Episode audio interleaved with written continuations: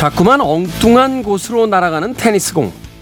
치면 칠수록 좌절을 거듭하는 테니스 꿈나무에게 코치가 조언합니다. 날아가는 공은 그만 보고 충격점에 집중하세요. 충격점. 바로 공과 라켓이 닿는 접촉 지점을 말하는데요. 그의 말대로 먼 목표점 대신 눈앞의 충격점에 집중할수록 공은 놀랍게도 알아서 원하는 곳으로 날아가기 시작했습니다. 그렇다면 우리가 꿈꾸는 미래를 위한 충격점은 어디일까요? 바로 지금의 내가 현실에 닿아 있는 이 시간, 오늘 하루가 아닐까요? 김태훈의 시대음감 시작합니다.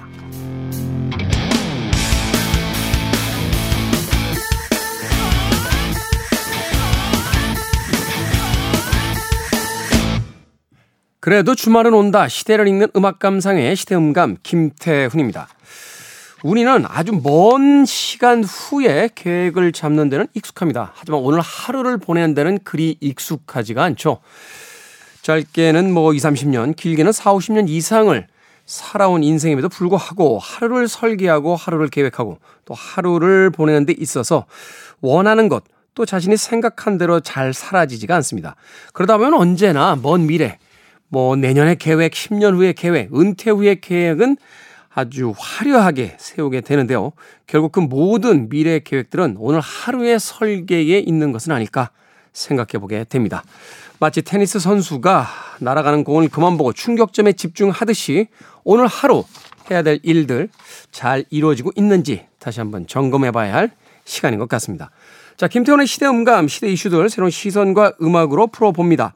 토요일과 일요일, 일라드에서는 낮 2시 5분, 밤 10시 5분 하루에 두 번 방송이 되고요.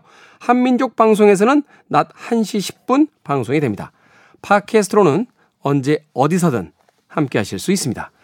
카펜터스의 음악 듣습니다. Close to You.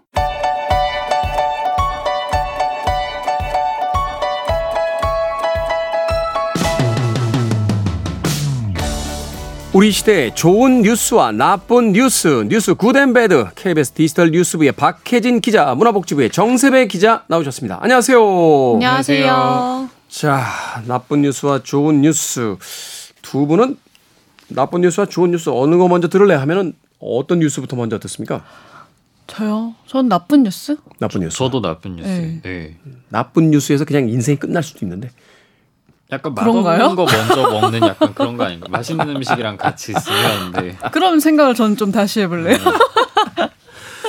정답이 어디 있겠습니까?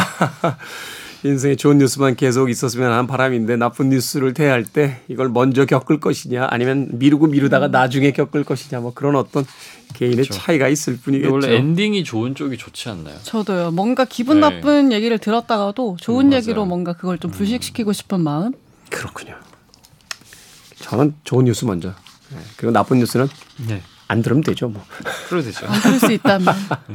자, 오늘은 어떤 뉴스부터 먼저 만나봅니까? 저는 그런 의미에서 나쁜 뉴스를 먼저 전해드릴 텐데. bad news. 이 저희가 사실 나쁜 뉴스 얘기할 때 물가 얘기를 정말 정말 많이 했어요. 근데 그만큼 이제 안 좋기 때문인데 물가 참 몇 년 전부터. 계속. 네네. 그렇죠. 근데 특히, 특히 지난해부터 안 좋았는데 음. 또 이달 초에 나온 이제 물가 상승률을 보면 이게 3%대로 좀 이제 하락세, 이게 음. 하향 안정세에 진입한 것으로 확인이 됐는데, 근데 그런데도 여전히 뭐 체감하는 거는 아직 너무 높다 이렇게 얘기하시는 분들이 많거든요. 사실 3%도 낮은 건 아닌데 그쵸. 저희가 너무 그 이상에 길들여져 있었던 너무 많이 것막 같아요. 예. 6%대까지 그러네요. 이렇게 사실 경험을 하다 보니까 그런데 그렇죠. 3.3%면은 우리나라 지금 그 경제 성장률 1.6, 1.5 뭐 이렇게 그렇죠. 보잖아요. 예. 그렇게 본다면 엄청나게 높은 건데. 엄청나게 높은 네. 거죠, 사실.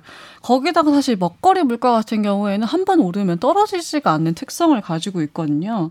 네, 그러다 보니까 사실 가계 부담은 큰 건데 특히 이제 우리가 많이 먹는 라면.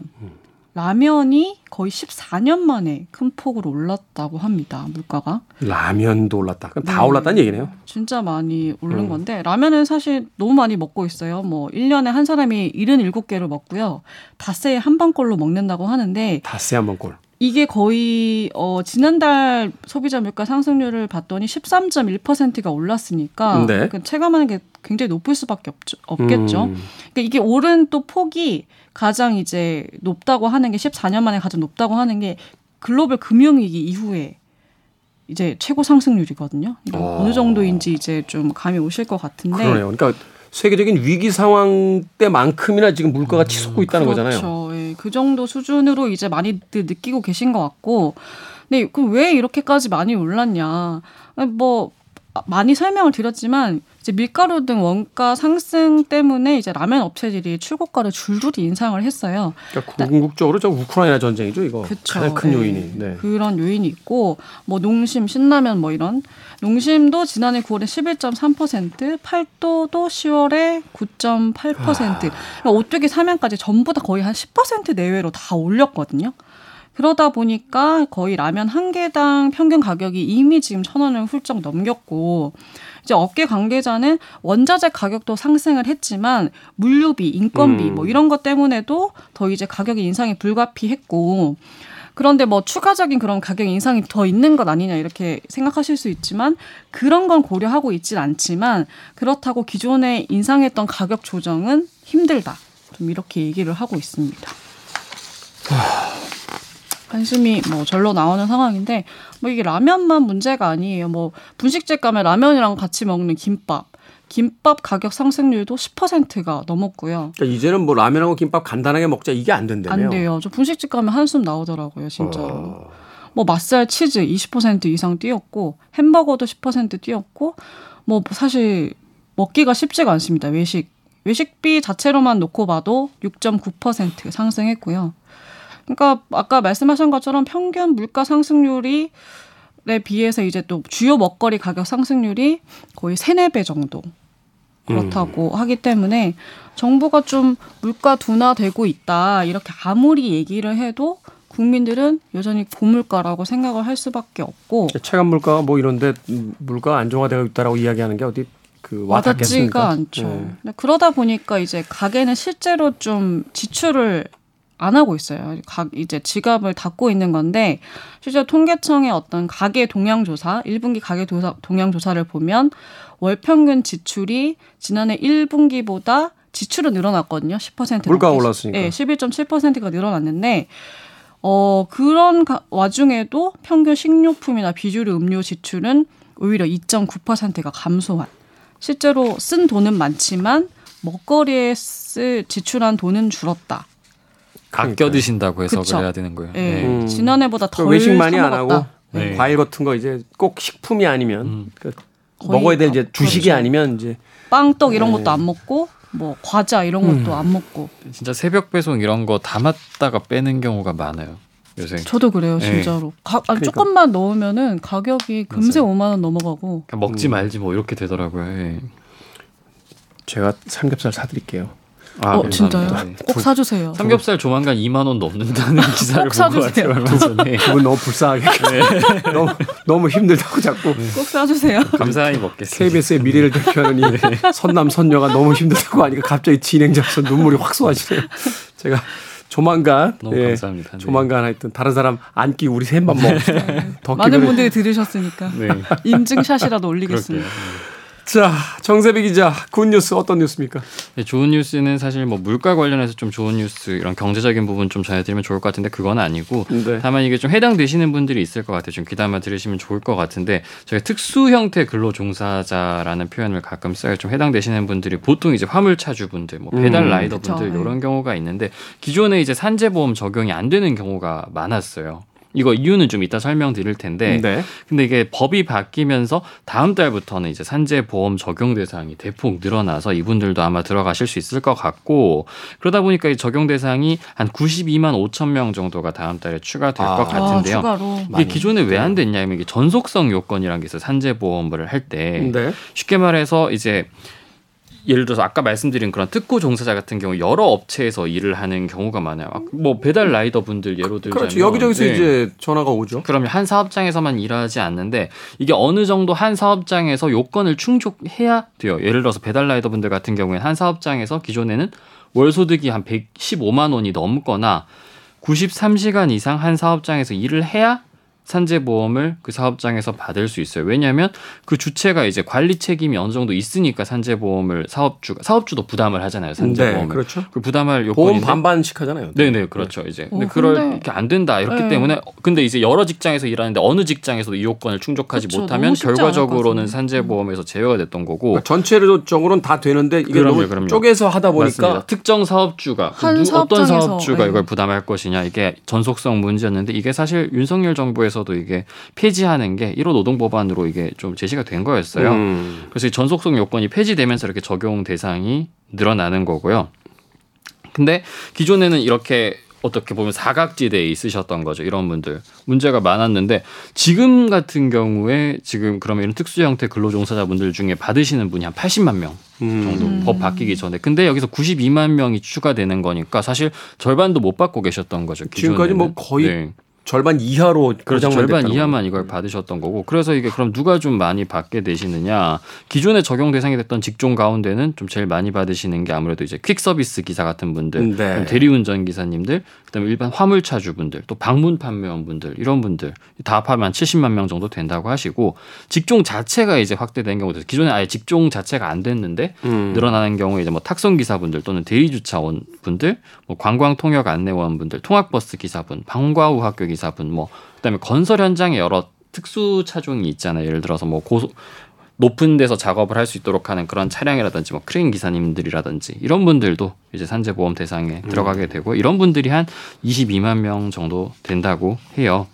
이제 화물차주분들이 좀 혜택이 제일 많을 거라고 정부에서는 보고 있어요. 왜냐하면 이분들 같은 경우에 개인 차를 가지고 이제 그렇죠. 물량을 받아서 어. 그러니까 쉽게 말하면 전속 사업장이 없으신 개인 거죠. 사업자로 네. 돼서 이제 그때 그때 이제 오더 받는 거대로 움직이시는 그럼요, 분들이잖아요. 그럼요. 그러다 보니까 이제 사실 어떻게 보면 이제 사고의 위험은 꽤 높으신데 근데 실제로 이제 보험의 대상이 안 되셨던 그런 부분이 좀 해소가 될 수 있는 거고요.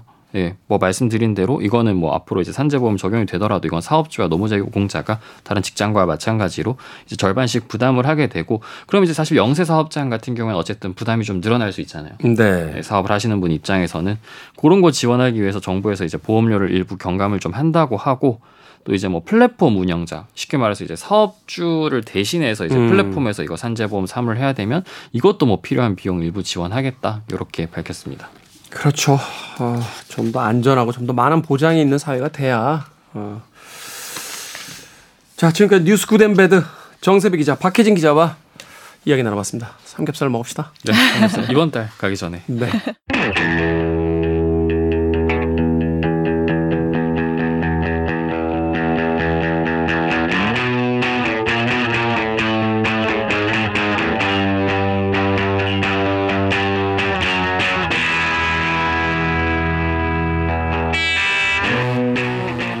오늘 하루 여러분은 몇 곡의 음악과 함께하고 계신가요? 일부러 찾아 듣는 음악 외에도 우리는 끊임없이 음악과 함께하고 있습니다. TV나 라디오는 물론이고요. 아침을 깨우는 알람 소리도 음악이고요.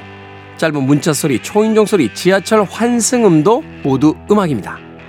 우리 시대의 음악 이야기, 시간을 달리는 음악, 김경진 평론가 나오셨습니다. 안녕하세요. 안녕하세요. 하루에 대략 몇 시간 정도 음악 들으세요?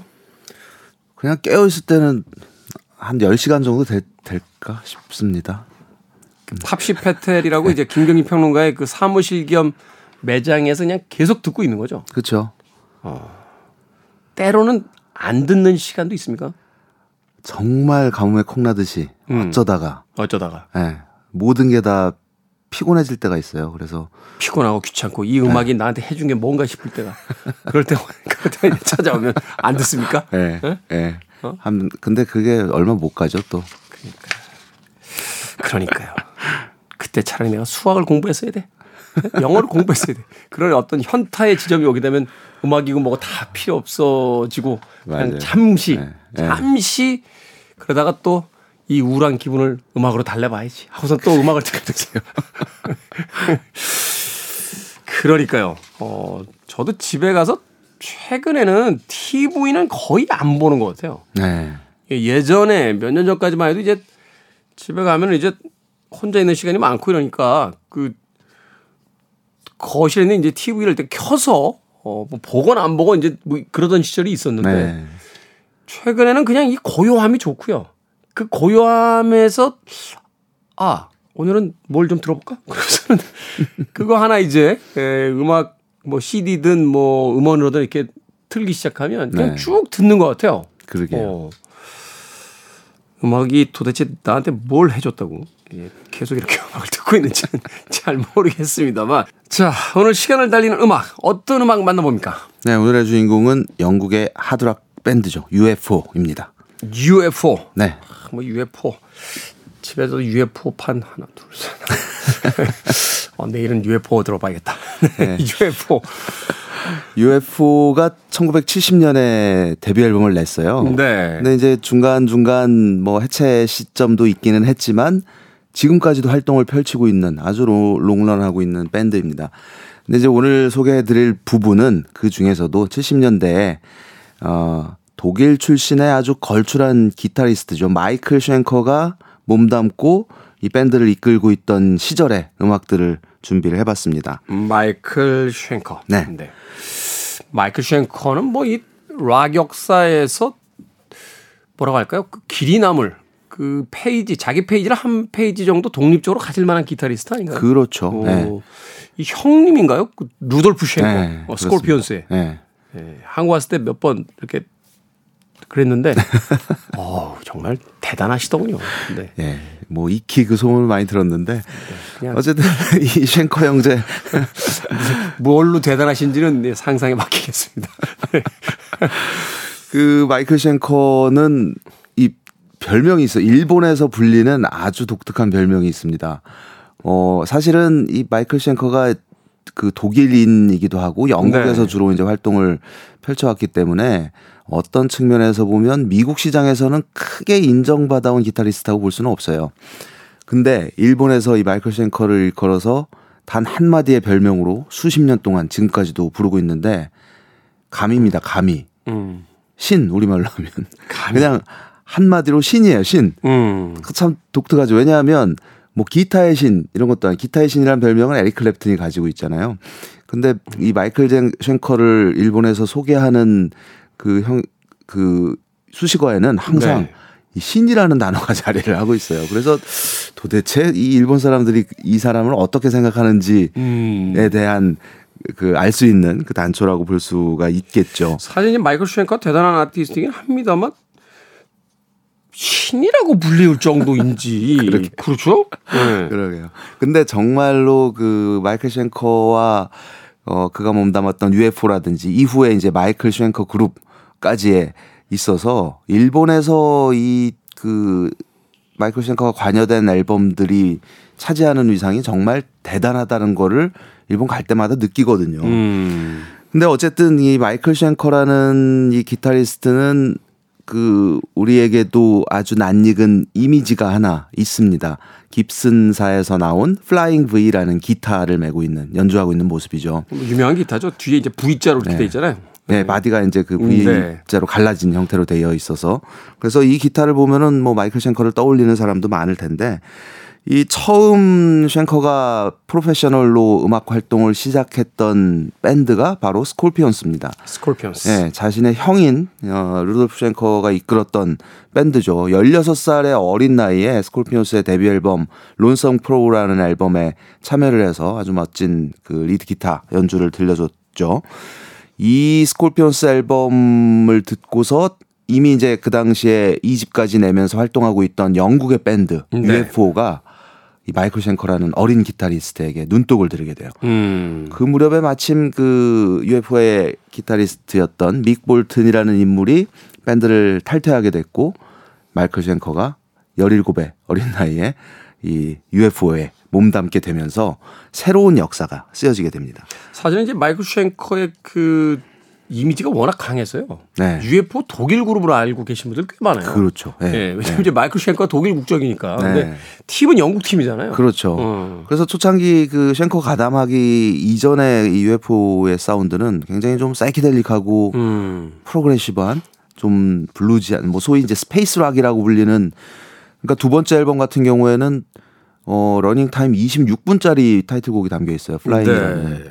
26분이라는 그 러닝 타임이 참어 굉장히 오버스럽다라고 느껴지기도 하는데 이건 이제 다른 곡이 없다. 뭐 이렇게 이 예전에 이렇게 긴 곡도 들어오면 참 구성이 잘 된 대곡들도 있습니다만 그렇죠. 네. 굳이 이걸 26분씩 할 이유가 있나 뭐 이런 이런 음악들도 있는데 네. 근데 이제 마이클 쉔커가 팀의 리더를 맡으면서 사운드가 완전히 달라지게 되죠. 좀 더 직선적이고 좀 더 공격적으로 그렇습니다. 네. 좀더 이제 스트레이트한 하드락 사운드로 변모하게 되는데 그 UFO 사운드 70년대 UFO 사운드에 모든 걸 담았다고 해도 과언이 아닌 앨범이 1974년에 발표됐던 어, 세 번째 앨범 Phenomenon이라는 작품입니다. 네. 여기에는 뭐 우리에게도 많이 사랑을 받았던 Doctor Doctor라든지 Rock Bottom이라든지 또는 아주 아름다운 연주곡 Lipstick Traces 뭐 이런 곡들이 수록이 되어 있어서 지금까지도 사랑을 받고 있는 앨범으로 자리하고 있는데 이 앨범 중에서 한 곡을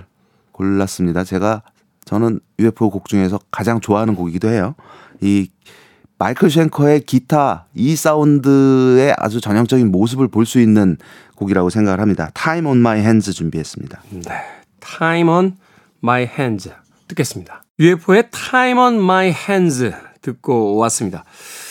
뭐 여전하네요. 어, 이 표현은 사실 문법적으로 맞지 않죠. 이건 벌써 거의 50년, 50년 전 음악인데 예. 예, 여전하다는 이야기는 그 이후에 나온 음악들이라든지 또 지금까지 우리가 알고 있는 이제 마이클 쉔커의 어떤 연주 스타일을 본다면 이미 이 마이클 쉔커는 데뷔와 동시에 거의 완성돼 있었다 이렇게 볼 수도 있겠네요. 그렇, 그렇습니다. 어. 특히 이 UFO 시절의 이 특유의 서정성 그리고 어 이 작곡 그 스타일 영 그 멜로디 중심의 작곡 스타일이 마이클 쉔커 음악 스타일의 어떤 강렬한 축을 이루고 있는데 네. 이런 요소가 이후에 이제 80년대 마이클 쉔커 그룹 자기 이름을 딴 이 마이클 쉔커 그룹을 결성해서 활동을 어 펼치 지금까지 펼치고 있죠. 근데 그 강렬한 하드락 헤비메탈 사운드 속에서도 이 멜로디 라인이 늘 빛을 발하고 있거든요. 굉장히 감성적인 그 라인이 있잖아요. 멜로디 그렇습니다. 라인이. 예. 그런 요소들이 이제 UFO에서 시절에 이 시절에 굉장히 그 극대화돼서 음악을 통해 드러났다고 볼 수 있습니다.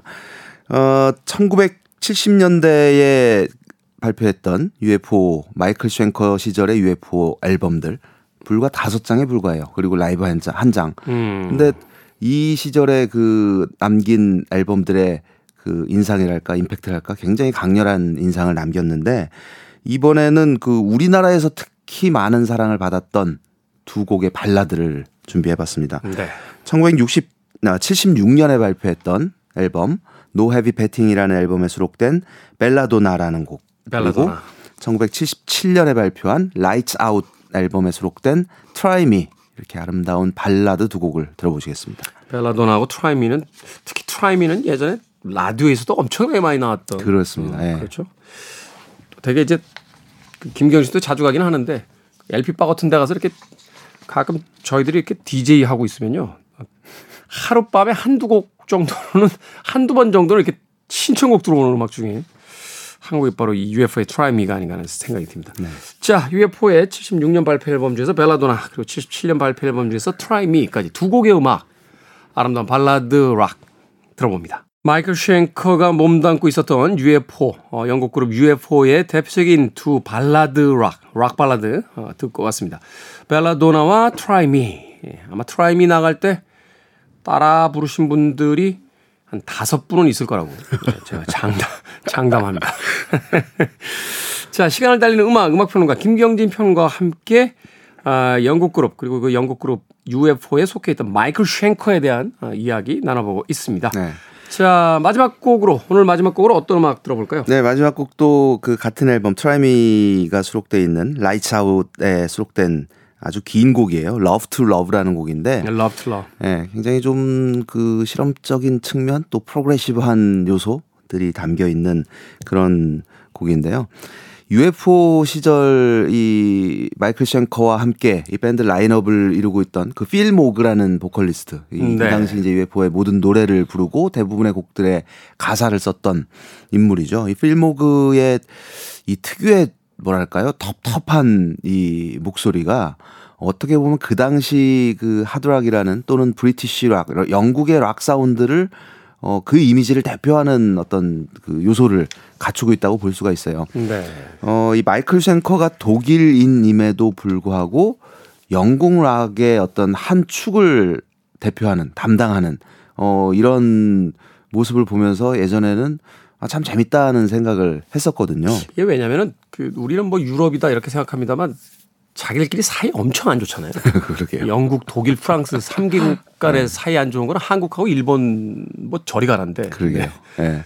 그런데 어쨌든 이 마이클 쉔커가 지니고 있는 그 서정성과 영국 스타일의 어떤 분위기가 아주 절묘하게 조화를 이루면서 UFO 사운드 이 강한 하드락임에도 어 우리가 들을 때 아무런 거부감 없이 또는 그 장벽 없이 쉽게 들을 수 있는 그런 끈끈한 그러면서 서정적인 이런 음악들을 완성을 했던 거죠.